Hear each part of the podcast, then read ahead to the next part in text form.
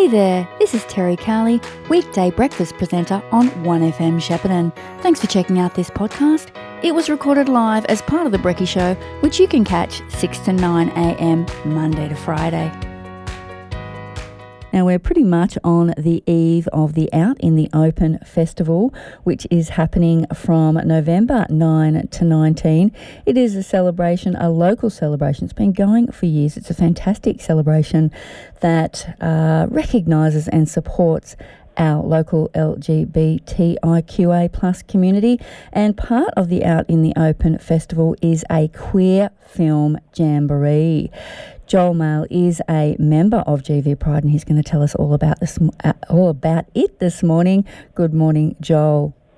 Hey, how are you? Thank you so much for having me. No problem. So, this is a whole heap of films, isn't it, at different locations, kicking off on Thursday, November 9.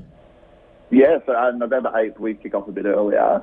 Um, but yeah, so we got four different nights of films being shown from places like Village Cinemas to University of Melbourne to Go Taste in Shepparton, so a whole range of different things. Has the film festival always been part of the Out in the Open festival, or is this a, a new thing? Uh, so this is the first year that we're running it, um, and we're hoping for it to be successful enough that we can sort of continue to do it. But yeah, it's the first year, so fingers crossed. Tell us about the films, Joel.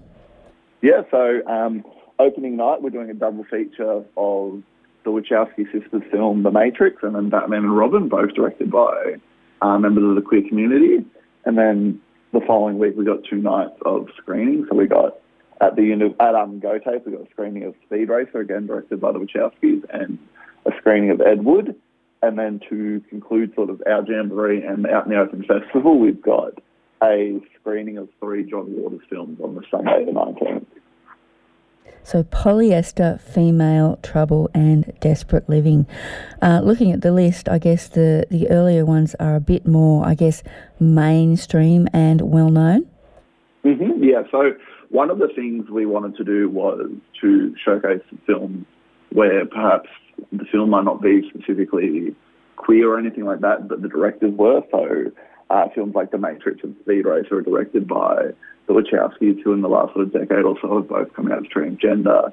Um, a film like that, and Robin is directed by Joel Schumacher, who was a very open uh, gay person. And then films like Ed Wood, which showcase someone in the 50s who, if they were around today, would likely be part of the LGBT community. And you're raising money for Food Share, which is fantastic. Yes, we are, yeah. So we're asking for donations, any amount is fine. Um, the donations that'll go straight back towards Shepparton Food Share, who just do a lot of great stuff for the community. Have you seen all these films, Joel? Yeah, um, I've seen most of them. I'm excited to see them with the crowd, and I'm excited to see them on sort of a bigger screen. Um, so I think it'll be a really fun event. I guess um, you know they are more mainstream films, not specifically um, queer films, but there are many queer elements, of course, as there is to life. Yeah, of course. Yeah. Um, so uh, there's scholarly articles that can be written about how the Matrix is sort of a metaphor for trans life and stuff like that. Um, and then even with films like Batman and Robin, which is probably the gayest Batman film that can be made. So there's a lot of sort of parallels that can be drawn. Yeah. It's interesting looking back because oh, this is this is a more mad, modern Batman and Robin film, isn't it? I'm not sure what year it was, but it's it's one of the more modern ones. It is kind of funny looking back on some of the old Batman and Robins and how a camp it was that you know, and many of us didn't see that at the time. Yeah, so this one's from I think it's '97, um, and it's very much in that sort of like you said that campy, very over the top sort of vibe which I'm excited, which is one of the reasons why I'm so excited to screen it. But yeah, looking back, it's very obvious that the elements of sort of camp and bizarreness are there.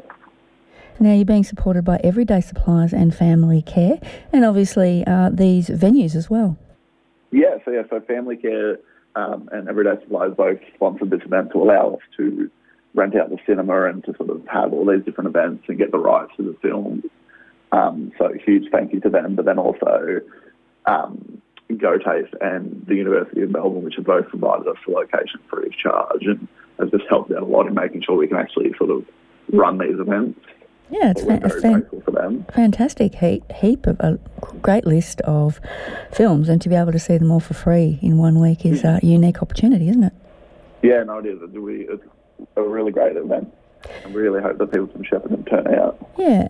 Now you're a member of our local group GV Pride, which is putting the Out in the Open Festival on. How are you feeling going into this year's Out in the Open Festival, Joel? Yeah, good. Um, I've seen an early draft of the program, and it seems like it's going to be the biggest one yet. And it seems like there's a lot of really great events beyond just the film festival and stuff like that. So I'm really looking forward to it.